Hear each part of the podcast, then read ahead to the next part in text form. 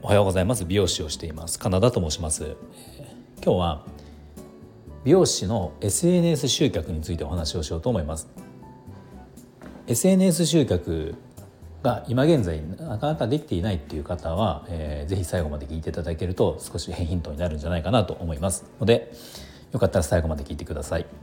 はい、えー、このチャンネルではスマート経営をすることで一人サロンでも利益を最大化することができた僕が美容のこと経営のことその他いろんなことを毎朝7時にお話をしています。はいえー、っとですね、まあ、今日は一人美容師が、まあ、一人サロンに限らずですけど SNS で集客をしようと思った時に重要なこと重要な3つのことっていうお話をしようと思います。ではまず、えー、最初に結論を3つ言いますね。えー、1つ目が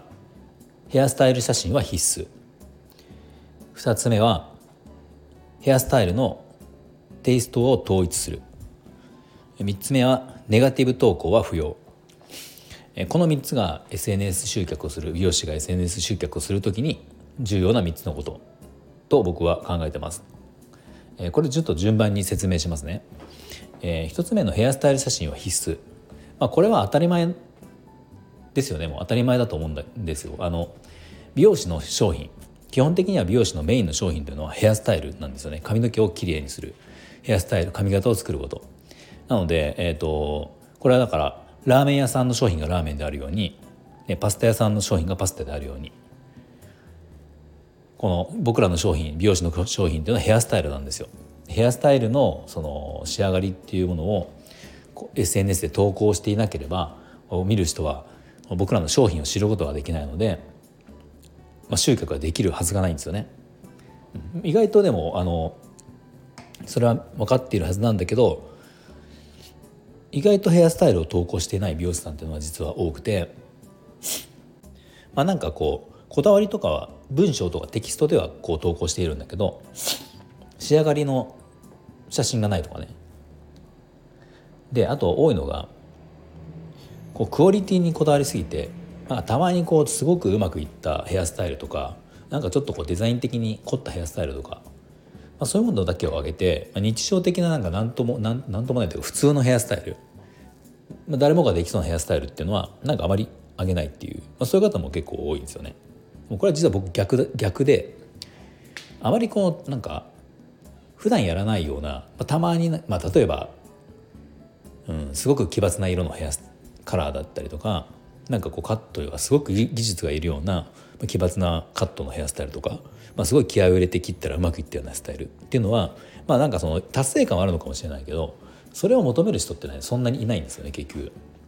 やっぱり求めるのが多いスタイルっていうのは僕ら美容師からすると、まあ、結構その量産型のヘアスタイルが多かったりするので意外と集客ができるのもその部分だったりしますよね。まあ、そもそも自分たちがあの美容師である自分たちがクオリティが高く高いと思ってるヘアスタイルが必ずしもお客様一般的なお客様がクオリティが高いって思うかどうかってのはまた別の話で、まあ、意外となんか僕らが本当に普通と思ってる何気なく作ってるスタイルがそれが見たいとかそれを求めてるって思う人が意外と多いのかなと実際多いのかなと思います。まあ、なので、まあ、クワリあのヘアスタイルを上げるのはもちろんなんだけどクオリティを求める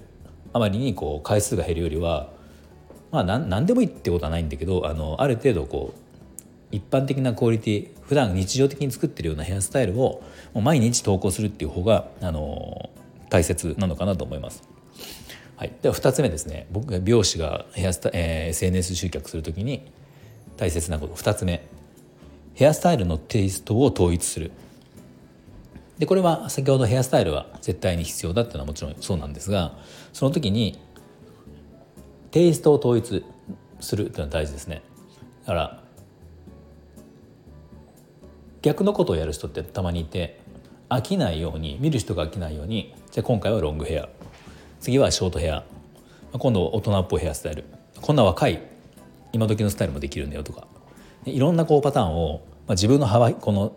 技術の幅広さとかをこうアピールするかのごとくいろんなヘアスタイルを上げる人も多いと思うんですが、まあ、これは結局見ている側ヘア、えー、と SNS を見ている側っていうのはこの人は結局何が得意なのかがっていうことがわからないんですよね。うん、なのでやっぱまあ理想なのは集客をしたい雰囲気のヘアスタイル集客のしたい客層に受けそうなヘアスタイルってことをまあ一つや二つぐらいに絞って、まあ、これを継続していくっていうことは大事なのかなと思います。まあ SNS 上ではやっぱオールマイティな美容師さんっていうことを目指すよりは、何々に特化美容師さんで特化した美容師さんだよねっていうふうに認識されることを、まあ、ゴールとして頑張るのが一番いいのかなと思います。はい、では次3つ目。美容師が SNS 集客をするときに大切なこと。3つ目ですね、えー、ネガティブ投稿は不要。まあこれは分かると思いますがあの、ね、愚痴とかネガティブな内容を見ていい気分のになる人はほぼいない。まあ共感をする人はいるかもしれないけどそれで共感をして美容師さんの愚痴を聞いて共感をしてそこにカットに行こうっていうことはまああまり稀なのかなと思うのでまあ、これは必要ないですよね。できればやらない方がいい、まあ、もし愚痴を言いたいなら別のアカウントを作って愚痴用のアカウントを作った方がいいんじゃないかなと思います。で意外とあのネガティブって明らかなネガティブ愚痴とかはネガティブなんだけど意外とやりがちというか、まあ、よく目にするのがなんか他店の他の美容師さんを落として自分を上げるようなこうテイストの投稿をしてる人って、まあ、結構いるんですよ。まあ、これもやっぱり良くなくてまあ、やっぱそのそれを見てなんかいいいい印象を持つ人ってあまりいないんですよね。で多分それをやる理由っていうのは自分の技術の高さとかあの仕上がりのクオリティの高さってことをこうアピールするのにいやあの前の美容師さんはこうだけど僕はこうだよってことを言いたいんだと思うんだけどまあそれって別に前の美容師さんとか他の美容師さんを落とすこともなくても落とさなくても自分の良さっていうのはアピールできるわけじゃないですか。なのでまあ他のことはまあ置いておいて他の美容師さんのことは置いておいて、まあ、自分はとにかくこんなことができるとか自分の良さ自分のその得意な分こういうとこだよとかっていうことをひたすらもうこうアピールするそれをもうひたすら投稿するっていう方がまあなんか他を落としてねあのまあ、前の美容師さんの方はこうだけど僕はこういうにするするんだよってこういうのは僕はしないよとかっていうよりはもうとにかく自分の良さを毎日毎日ひたすらこう伝える方が100倍いいんじゃないかなと思います。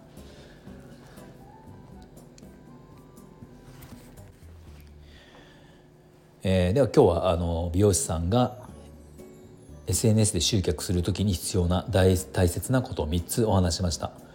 えー、1つ目はヘアスタイル写真は必須だよってこと。2つ目はヘアスタイルの写真そのヘアスタイル写真、まあ、動画でもいいんですけどテイストは統一するってこと。